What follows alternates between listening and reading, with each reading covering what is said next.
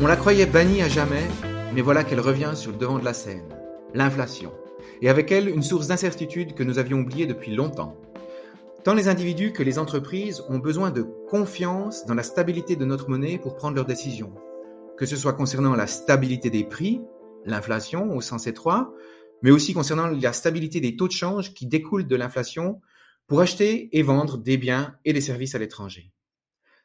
La Banque nationale suisse, la BNS, joue un rôle crucial pour établir cette confiance. Mais cette relation de confiance va dans les deux sens. La BNS a aussi besoin de la confiance de la société, de l'économie et du monde politique pour pouvoir maintenir son indépendance. Quelles sont les conditions nécessaires pour que cette relation de confiance perdure? L'autonomie dont jouit la BNS pour remplir son mandat est-elle menacée? Que nous enseigne l'histoire des banques centrales en Suisse et dans le reste du monde? Pour en parler, j'ai le plaisir d'accueillir deux invités. D'abord, Andrea Mechler, bonjour. Bonjour. Andrea Mechler, avec Thomas Jordan et Fritz Zurbruck, vous êtes un des trois membres de la direction générale de la BNS. Vous y êtes actif depuis 2015 en tant que responsable du troisième département de la BNS, donc le département responsable des marchés financiers, de la gestion des réserves, des opérations bancaires et de l'informatique. Et puis j'accueille également Juan Flores. Bonjour. Bonjour. Juan Flores, vous êtes professeur à l'Université de Genève au département d'histoire, d'économie et de société. Vous êtes entre autres l'auteur de nombreux ouvrages sur la dette souveraine et sur le rôle des intermédiaires financiers dans les crises bancaires et monétaires. Alors, l'inflation, je le mentionnais dans mon introduction, Andrea Mechler, pourquoi la stabilité des prix est si importante pour l'économie? Peut-être que je commencerai en disant la BNS est là, mandat clair. Effectivement, c'est d'assurer la stabilité des prix en tenant compte de la conjoncture. Pourquoi est-ce tellement important? La stabilité des prix, voire une inflation basse, est un bien public essentiel.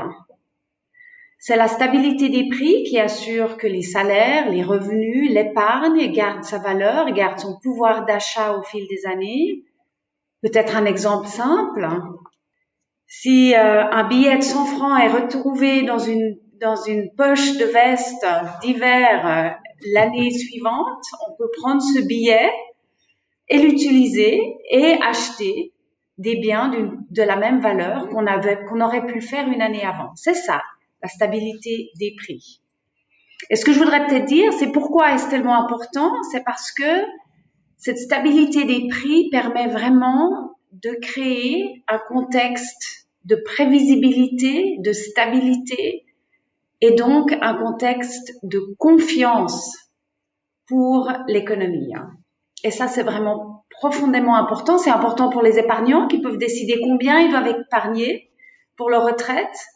Les entreprises peuvent fixer les prix, les salaires avec une certaine information, une certaine prévisibilité. Et les consommateurs peuvent décider quand est-ce qu'ils doivent acheter, comment est-ce qu'ils doivent distribuer leurs dépenses au fil des années. C'est ça, la stabilité des prix. Juan Flores, vous venez d'une région du monde où cette stabilité des prix n'a pas toujours été donnée. En Suisse, depuis les années 2000, on a cette stabilité, on a même une, des fois une, inflation euh, négative. Est-ce que c'est quelque chose de, de donné? Est-ce que les Suisses ont été particulièrement habiles à gérer ces prix? Comment comment vous vous situez la Suisse, la stabilité des prix en Suisse en comparaison internationale? Bon, la Suisse est connue par euh, par sa stabilité des prix, non? La, la réputation, elle est bien présente, elle est bien là. Maintenant, si on regarde euh, dans les passés, cela n'a pas toujours été le cas, mais comme pour la plupart des pays, les prix ont fluctué dans différentes euh, périodes de l'histoire. Donc, euh, que l'on regarde Première Guerre mondiale, Seconde Guerre mondiale, que l'on regarde des crises particulières dans les années 60 ou 70, nous avons eu des périodes de forte inflation. Donc, non seulement en Suisse, hein, mais ailleurs aussi dans le monde. C'est-à-dire que, au fond, il y a des phénomènes économiques euh, mondiaux euh, qui peuvent affecter de manière plus ou moins égalitaire les différents pays. Donc, s'il y a une baisse d'inflation que l'on constate depuis, je dirais même avant les années 2000, euh, c'est aussi parce qu'il y a une politique monétaire derrière qui les permet, et puis des institutions évidemment qui permettent que la Banque centrale puisse mener euh, son mandat à bien. Ça, évidemment, c'est pas toujours le cas si on compare avec avec d'autres pays. Non? Je pourrais donner plusieurs exemples. Mais l'inflation, enfin, il faut bien comprendre, c'est pas c'est pas juste on euh, donner un paramètre paramètre exogène. C'est vraiment quelque chose euh, qui va dépendre de plusieurs facteurs, y compris donc la politique monétaire. Justement, quand vous parlez de ces différents facteurs, le, comportement du, citoyen lambda, hein, je veux dire, si j'anticipe que les prix vont augmenter, je vais moi-même courir derrière cette politique de prix, augmenter mes prix, et du coup, il y a un cercle vicieux et inversement un cercle vertueux. Comment, euh, Andrea Mechler, comment est-ce qu'une banque nationale peut aussi influencer ces, ces comportements des, des, des, citoyens, des acteurs économiques pour empêcher justement que l'inflation s'emballe et, et, et part dans une mauvaise spirale? Absolument, pour une banque centrale, pour toutes les banques centrales, c'est absolument essentiel de pouvoir guider les anticipations d'inflation et notamment de les ancrer le plus près possible de son objectif. Chez nous, on a un objectif de stabilité des prix, c'est-à-dire une inflation entre 0 et 2% par année. Si les anticipations de prix ne sont pas stables, ça devient beaucoup plus difficile pour une banque centrale euh, de mener euh, sa politique de manière à assurer la stabilité des prix. Maintenant, de manière un peu plus concrète, qu'est-ce que ça veut dire C'est par exemple, euh, qu'est-ce qui fait qu'on y arrive Comment est-ce qu'on on, ancre les anticipations? Euh, Je pense qu'il faut deux choses. Euh, on a besoin d'une politique monétaire efficace qui atteint ses objectifs et donc crédible. D'autre part, on a besoin de communiquer avec le public et expliquer quel est notre objectif et comment est-ce qu'on répond à différents chocs. Et peut-être juste pour expliquer comment est-ce qu'on arrive à cette crédibilité, c'est-à-dire euh, si, les, si les, acteurs sont persuadés qu'une banque centrale a les instruments nécessaires pour mener à bien son objectif, et que la Banque centrale n'a pas seulement les, les, instruments, mais elle a volonté de les utiliser afin d'à tout moment atteindre son objectif, comment vont réagir les acteurs euh, économiques? Ils vont fixer les prix, fixer leurs anticipations, euh, négocier les salaires en ligne avec notre objectif de politique monétaire. Et c'est ainsi que la, que la Banque centrale, en ayant les instruments, en étant prêt à les utiliser, on peut créer un cercle virtueux, entre les anticipations, notre objectif et de mener, revenir à un contexte prévisible, un, contexte basé sur une confiance. Ron Flores, si on regarde ces éléments, et visiblement euh, en Suisse, on a assez bien réussi à, combiner ces, différents éléments-là, euh, est-ce que vous avez d'autres exemples où ça a dérapé, où justement les banques centrales n'ont pas réussi à établir cette confiance? Est-ce qu'il y a des, ingrédients, des recettes ou des, conditions préalables qui sont peut-être remplies en Suisse mais qui ne le seraient peut-être pas ailleurs? Est-ce que vous arrivez un peu à nous guider là-dessus? Oui, alors les banques centrales n'agissent pas dans un vide institutionnel, non? Donc euh, euh, c'était déjà mentionné par, par Madame Marler, c'est-à-dire il y a, il a tout un aspect juridique, c'est-à-dire il y a un mandat, qui est défini par, par la loi. Et, et, à côté, il y a des instruments qui sont à disposition de cette banque centrale. Donc, à partir de là, une banque centrale, elle agit. Non. Après, il y a des conditions externes, il y a des conditions internes qui font qu'une banque centrale puisse agir d'une certaine façon ou bien d'autre. Après, dans les temps, ce qu'on a, c'est qu'il y a une sorte de construction de réputation qui va s'écrire. Donc plus le temps passe, plus les agents observent, consommateurs, investisseurs, banques, comment la banque centrale réagit dans les temps vis-à-vis différentes conditions, vis-à-vis différents phénomènes. Non? Donc à partir de là, on commence à construire cette réputation. Non? Et je pense que bon, peut-être il y a une distinction de la Banque nationale suisse ou comme d'autres banques aussi, que ce soit euh, la Banque d'Angleterre, la Banque du Canada ou autres, qu'ils sont construits déjà une certaine réputation et elles peuvent agir à partir de ces instruments.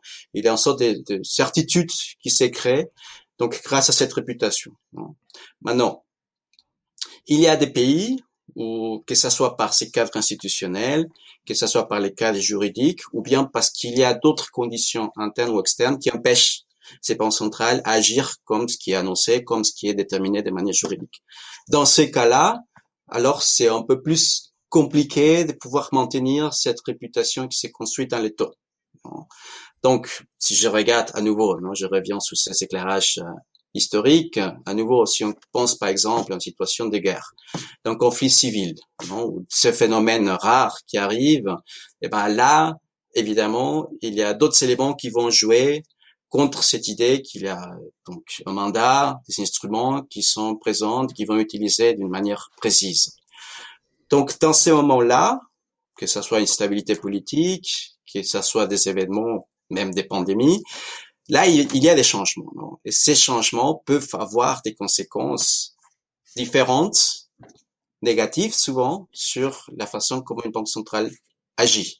Non? Et là, cette, perte de réputation, si vous voulez, cette perte de réputation peut avoir des effets sur comment une banque centrale opère. Le, le, le, le message latent ou transversal que vous donnez, c'est l'importance de garder cette main. Ah, Andrea Mechler, tout de suite. Vous répondez seulement. Andrea. Moi, je voudrais. Juan Flores a dit quelque chose de très important. Il a parlé du cadre institutionnel moi, je voudrais encore dire une chose de plus, même pour les banques les plus crédibles, et c'est aussi vrai dans le cas des banques qui n'ont pas réussi à avoir leur crédibilité, les banques centrales peuvent beaucoup, elles ont besoin du bon cadre institutionnel, mais même là, elles ne peuvent pas tout, elles ne veulent pas tout, et c'est, et c'est à, à quel point, oui, elles ont besoin du cadre, mais elles ont aussi besoin d'un cadre macroéconomique stable. Sans cadre macroéconomique, la meilleure banque centrale ne peut rien faire. Et qu'est-ce que je veux dire par cadre macroéconomique? C'est une stabilité politique ce sont une, des finances publiques qui sont solides et c'est aussi un cadre légal et réglementaire qui doit être solide. Donc même si une banque centrale fait le meilleur travail, il faut vraiment que ces autres aspects soient, donnés. Autrement, c'est très difficile, même pour la meilleure banque centrale, de faire son travail correctement. C'est juste de, bien réaliser que c'est plusieurs acteurs qui jouent avec chacun son rôle attribué. Ça la, à la un point suivant, l'indépendance hein, de, de, de, la banque centrale ou de la BNS dans le cas suisse euh, et du politique. On vient de Juan Flores mentionner une situation exceptionnelle. Je pense que la situation du Covid aujourd'hui est typiquement une de ces situations qui était assez exceptionnelle. En Suisse, on a jusqu'à présent assez bien gardé les rôles séparés. Le Parlement a soutenu l'économie, donc le cadre macroéconomique que Mme Mechler vient de mentionner en dégageant des moyens, par exemple pour renforcer le chômage partiel, pour euh, allouer des prêts Covid qui stabilisaient l'économie. Mais il y avait aussi des voix qui auraient, des partis politiques qui auraient voulu voir la Banque centrale justement sortir peut-être de, de, son, de son rôle habituel et elle-même financer euh, ce soutien-là.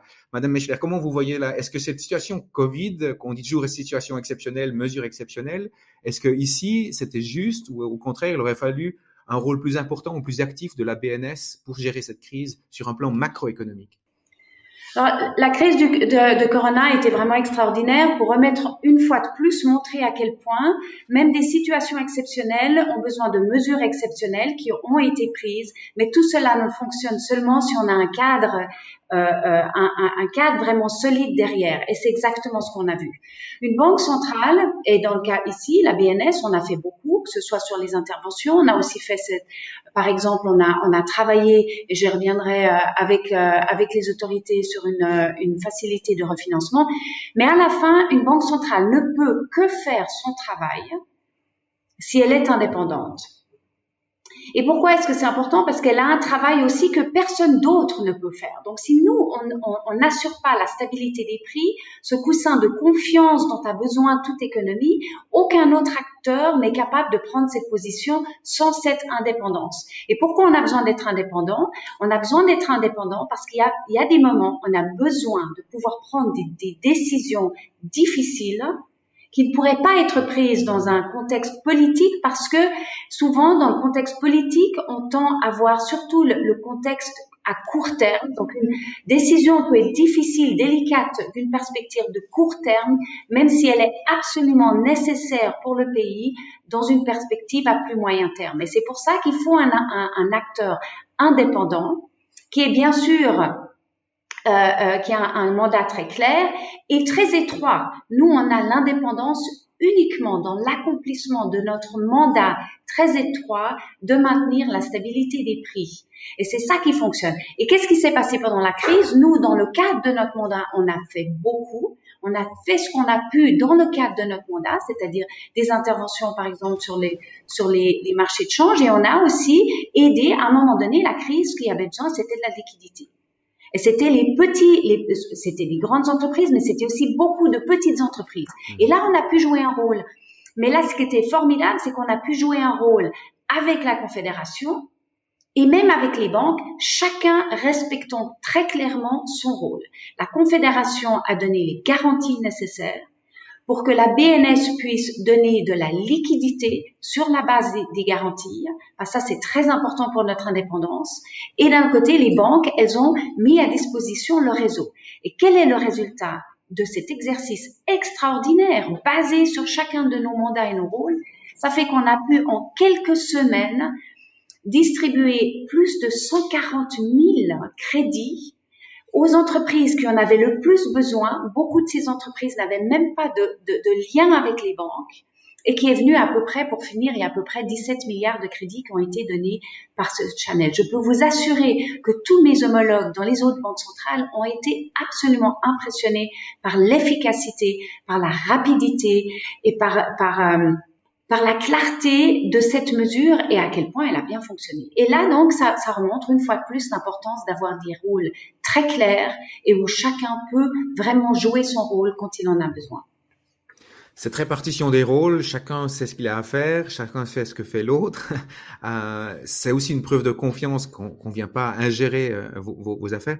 Je me rappelle, Juan Flores, dans, dans la préparation de cet entretien, vous me disiez que on acceptait aussi cette séparation des rôles parce que la Suisse est un pays extrêmement bien démocratisé avec des institutions solides où le, public peut aussi se retrouver et dans les institutions politiques et du coup permet aussi une délégation de pouvoir à la, à la BNS. C'est pas forcément le cas partout et vous disiez que oui, ben, selon le pays, selon le contexte, ça peut être euh, différent. Vous pouvez un peu élaborer cette, cette, condition de confiance et de délégation de pouvoir à la BNS euh, Oui, alors euh, ces débats autour de l'indépendance des banques centrales, ça émerge tous les certains temps, dans toutes les périodes. Je pense que la première fois que on a, on a, on a remis en cause cette question de l'indépendance, c'était déjà dans les années 20, justement après la Première Guerre mondiale, lorsqu'on s'est rendu compte à quel point c'est important de isoler les banques centrales des influences politiques. Donc, à partir de là, donc nous avons une première vague de banques centrales qui sont formées en se disant c'est important de maintenir une dépendance. À ce moment-là, c'était pour maintenir les taux d'échange fixes. Donc, c'était, c'était l'état noir. OK. Donc, du coup, ce qui se passe après la Seconde Guerre mondiale, c'est que bon, il y a déjà une augmentation des régimes démocratiques qui vont s'installer dans le monde, d'une part, et mmh. d'autre part, ce besoin, cette reconnaissance qu'une certaine stabilité monétaire était nécessaire. Donc, à partir de là, ce qu'on a eu, c'est des banques centrales qui avaient euh, des mandats clairs, néanmoins, qui devaient euh, jouer un rôle vis-à-vis des besoins de cette euh, nouvelle structure économique qui était en train de se développer après justement une période de guerre. Donc, nous avons eu des banques centrales qui devaient d'une part, soutenir ces besoins de récupération économique et d'autre part, de maintenir cette stabilité monétaire. Mhm. Pas tous les pays sont arrivés, non, et donc nous avons de très fortes variations en termes de stabilité monétaire, en termes de taux d'échange, et d'autre part, stabilité en termes d'inflation.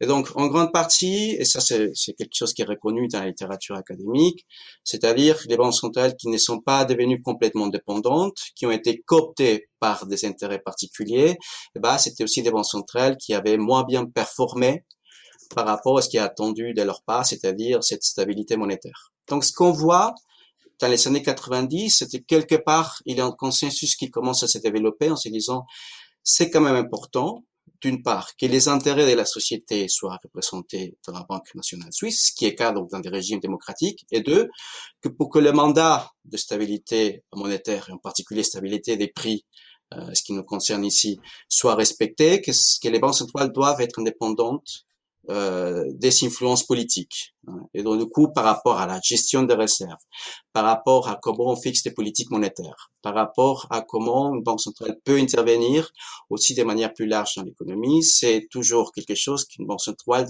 doit définir par rapport à son propre mandat. Dès qu'il commence à avoir des, des influences des secteurs particuliers ou bien des gouvernements, là, on commence à avoir des bruits qui peuvent affecter justement comment ces banques centrales peuvent agir dans l'économie. Et ça peut avoir des effets négatifs non seulement dans du cours sur les mandats lui-même, mais aussi par des raisons qui étaient évoquées au début par Andrea Machler, euh, parce que ça peut aussi avoir des effets négatifs sur les, activités ou l'activité économique, c'est-à-dire plus une stabilité monétaire, ça veut dire aussi des effets négatifs sur les anticipations des personnes, sur la certitude pour, euh, pour mener des transactions économiques. Merci. Euh, Andrea, oui, je vous en prie. Peut-être que pour, euh, pour encore mettre en avant ce que vient de nous dire Juan Flores, qui est tout à fait vrai, et on l'a vu ces dernières années, ce qui s'est vu, et c'est pas quelque chose de nouveau, et ça c'est aussi important, c'est quand même beaucoup d'expériences, et beaucoup ont été des, des expériences très douloureuses pour les pays, c'est de remarquer qu'en termes d'institutions, un gouvernement n'est assurément pas le mieux placé pour conduire la politique monétaire. Et, et, et quels sont les plus grands risques qu'on voit? Et il y en a deux grands risques. C'est un gouvernement va avoir tendance à manipuler le cycle économique en lien avec son cycle, euh, son cycle politique. Hmm? Chaque fois qu'il y a des nouvelles élections, il va y avoir l'envie de rendre les, de, soutenir euh, euh, euh, le cycle économique de manière plus forte et, et ça, ça, ça, ça, ça, manipule le cycle économique d'une manière qui est vraiment pas saine. De manière, si on amène ça encore un point plus loin, en fin de compte, dès qu'on a un gouvernement qui a essayé de prendre le contrôle de la conduite de la politique monétaire, les anticipations d'inflation ont commencé à monter. Pourquoi? Parce que malgré tout, euh, le public commence à penser qu'un gouvernement va vouloir utiliser la presse à billets pour financer les dépenses. Et donc ça, ça se voit dans l'histoire. Euh, dans l'histoire, c'est vrai, les, guerres sont un bon, c'est un bon exemple. Mais on voit les Royaumes-Unis dans les années 70, on voit la France dans les années 80 qui n'avait pas une hyperinflation mais quand même une inflation très haute. Et les pays émergents, il y a eu régulièrement des crises qui viennent exactement de ça. On pense du Mexique en, en 82, on parle de la Russie en 98, on parle de l'Argentine tous les 10 ans, le dernier en 2001. C'est vraiment des problèmes qui viennent de ce, de ce problème que la politique monétaire, il faut une certaine discipline qui, elle, est difficile à voir si on n'a pas un cadre institutionnel très solide comme on l'a ici en Suisse. Super. On a parlé de la confiance par rapport à la, politique de prix, on a parlé de la confiance en termes de délégation de mandat. Euh, euh, et tout à l'heure, André Michel, vous mentionnez tous ces, ces prêts Covid qui ont été distribués dans une vitesse record. Et justement, la confiance aussi dans le système bancaire, c'est aussi une des, un des mandats de la BNS d'assurer cette confiance. Hein. On s'imagine si tous les épargnants d'un coup, euh, un jour à l'autre, décident de retirer leurs avoirs auprès de leur banque, euh, la banque ne sera pas capable de, faire face à cette demande de liquidité et donc on risque d'avoir un, risque de faillite. Quels sont aussi les, outils que vous avez, vous, la BNS, pour assurer cette stabilité et du coup cette confiance et pour éviter ces bank runs qu'on a peut-être encore des images qui sont passées dans d'autres pays il n'y a pas si longtemps en arrière d'ailleurs? Absolument, et ça aussi c'est un domaine très intéressant parce qu'il y a aussi une, une distribution de tâches. Nous, notre tâche, c'est vraiment la stabilité financière. C'est donc de, regarder comment le système dans son ensemble fonctionne et non pas comment une banque ou une, une, une, euh, institution financière individuelle fonctionne, ce qui, elle, est aussi la réglementation est faite par la FINMA. Mais qu'est-ce que nous, on amène?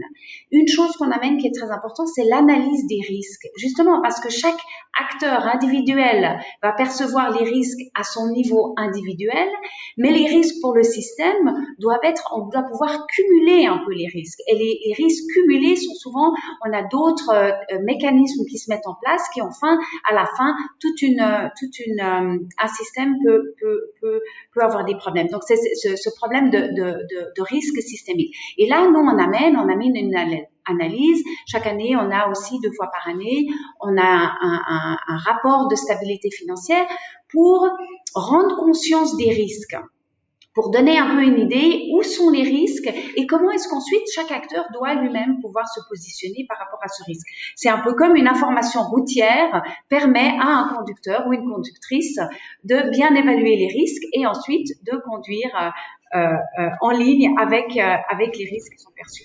Donc ça, c'est une chose, c'est un peu cette, cette question d'information et de voir comment est-ce qu'on les voit d'une autre perspective. L'autre, c'est un peu dans la réglementation. Euh, au niveau des risques systémiques, on a beaucoup travaillé. Le plus important pour euh, les institutions quand on, ils sont touchés par un grand choc, c'est d'avoir suffisamment de capital et avoir suffisamment de liquidité. Et après la, la, la grande crise euh, euh, financière globale, on s'est mis avec la, avec la FINMA, avec le gouvernement, de être sûr qu'on a en Suisse un système, une réglementation qui assure suffisamment de capital, suffisamment de liquidité, notamment pour les, les, les acteurs d'importance systémique. Et d'ailleurs, c'est ce qu'on a vu pendant le corona. Le corona, il y a eu beaucoup de, de, de défis qui, nous, qui sont arrivés sur la Suisse, mais le système financier, lui, était vraiment solide pas seulement en Suisse, dans le monde entier, en grande partie grâce à cette nouvelle réglementation systémique qui avait été mise en place. Donc, on voit que c'est très important. Et la dernière chose que je vais dire, c'est que, malgré tout, on n'est pas seulement euh, préventif, hein, donc aider dans la régulation, mettre un contexte, on est aussi là quand il y a des problèmes. Et ça, c'était euh, ce sera encore intéressant de, de l'entendre de Juan Flores, à la base, une des premières fonctions d'une banque centrale, c'était juste cette, cette fonction euh, de pouvoir offrir, d'être le dernier qui peut offrir de la liquidité à une institution en problème. C'est ce fameux lender of last resort. Et ça, c'est une fonction très importante, c'est-à-dire quand une, une, une, une institution, une banque a un problème de liquidité, mais est solvable. Donc, elle a quand même suffisamment de capital, mais juste pas la liquidité. À ce moment, une banque centrale, ça a toujours été une chose importante, est là pour pouvoir offrir cette liquidité sous les, sous les garanties euh, euh, adéquates. Mais ça, ça a été une fonction très, très importante tout au, fil des années, des décennies. Et ça reste, et ça, c'était aussi une chose qu'on continue à voir. Euh, pendant la crise Corona, même pendant la crise Corona, dans un monde global, on a même offert, les banques centrales, les grandes banques centrales se sont mises ensemble. Ici, c'était la BCE, la Fed, la Banque du Japon, la Banque d'Angleterre, la BNS, on s'est mis ensemble pour non seulement offrir de la liquidité en Suisse, mais aussi de la liquidité internationale des dollars dans les différents pays. Alors, vous voyez, là aussi, on a un rôle important à jouer. Juan Flores, euh, si je peux rebondir là-dessus, euh, vous avez surtout étudié au début du XXe siècle, enfin pas vous avez étudié à l'époque, mais la période du début du XXe siècle, le rôle, enfin alors que les banques centrales n'étaient pas aussi bien établies, et c'était du coup d'autres acteurs qui remplissaient ce rôle de, de monitoring, de, de, de, rating quelque part, les banques d'investissement comme Rothschild par exemple. Est-ce qu'on on pourrait imaginer un modèle sans les banques centrales pour garantir cette stabilité euh, Est-ce qu'on a pu s'en passer avant? Est-ce qu'on peut s'en passer aujourd'hui? Comment vous vous interpréteriez ça vous en tant qu'historien? Bon, il y a, il y a des pays encore qui n'ont pas de banque centrale, non? Panama, par exemple, Andorra. Mais c'est rare. Non? Je pense que euh, dans l'histoire, ce qu'on a vu, c'est pas seulement les besoins qu'on a d'avoir une entité qui soit derrière pour garantir la stabilité du système, mais c'est aussi comment il, s'agissent et quel type de fonction ils s'assument. Donc même si on avait des banques centrales depuis euh, le XVIIe siècle, ou les premiers qui viennent du XVIIe siècle, ces différentes fonctions, elles sont évoluées dans le temps. Mais parmi ces fonctions, c'est justement ces prêteurs en dernier ressort que Madame Andrea Marlier disait. Et effectivement, ce qu'on a, c'est que on a mis en place une série de, de garanties, assurance dépôt, euh, provision de liquidités sous certaines conditions, qui ont aidé à justement avoir cette, cette, cette garantie euh, qui, qui, était évoquée tout à l'heure. Maintenant, euh, que ça fonctionne toujours, c'est pas c'est pas donné non plus, non. Donc il y a une question de régulation, certes, mais il y a aussi des cas où, sachant que nous sommes dans une économie qui est, qui est internationale, qui est intégrée, on a besoin justement de cette coopération internationale, sachant que les banques commerciales, par exemple, des fois, elles vont s'endetter ailleurs, que les banques centrales ne peuvent pas euh, juste créer de la liquidité en monnaie étrangère directement. Donc il y a, il y a quand même des limites. Non? Donc c'est pour cela que c'est cette question d'abord coopération internationale. Deuxième élément, sous quelles conditions euh, on va fournir ces, ces, rôles des prêteurs en dernier ressort. Ça, euh, c'est les choses que nous avons appris dans l'histoire, et après plusieurs euh, accidents.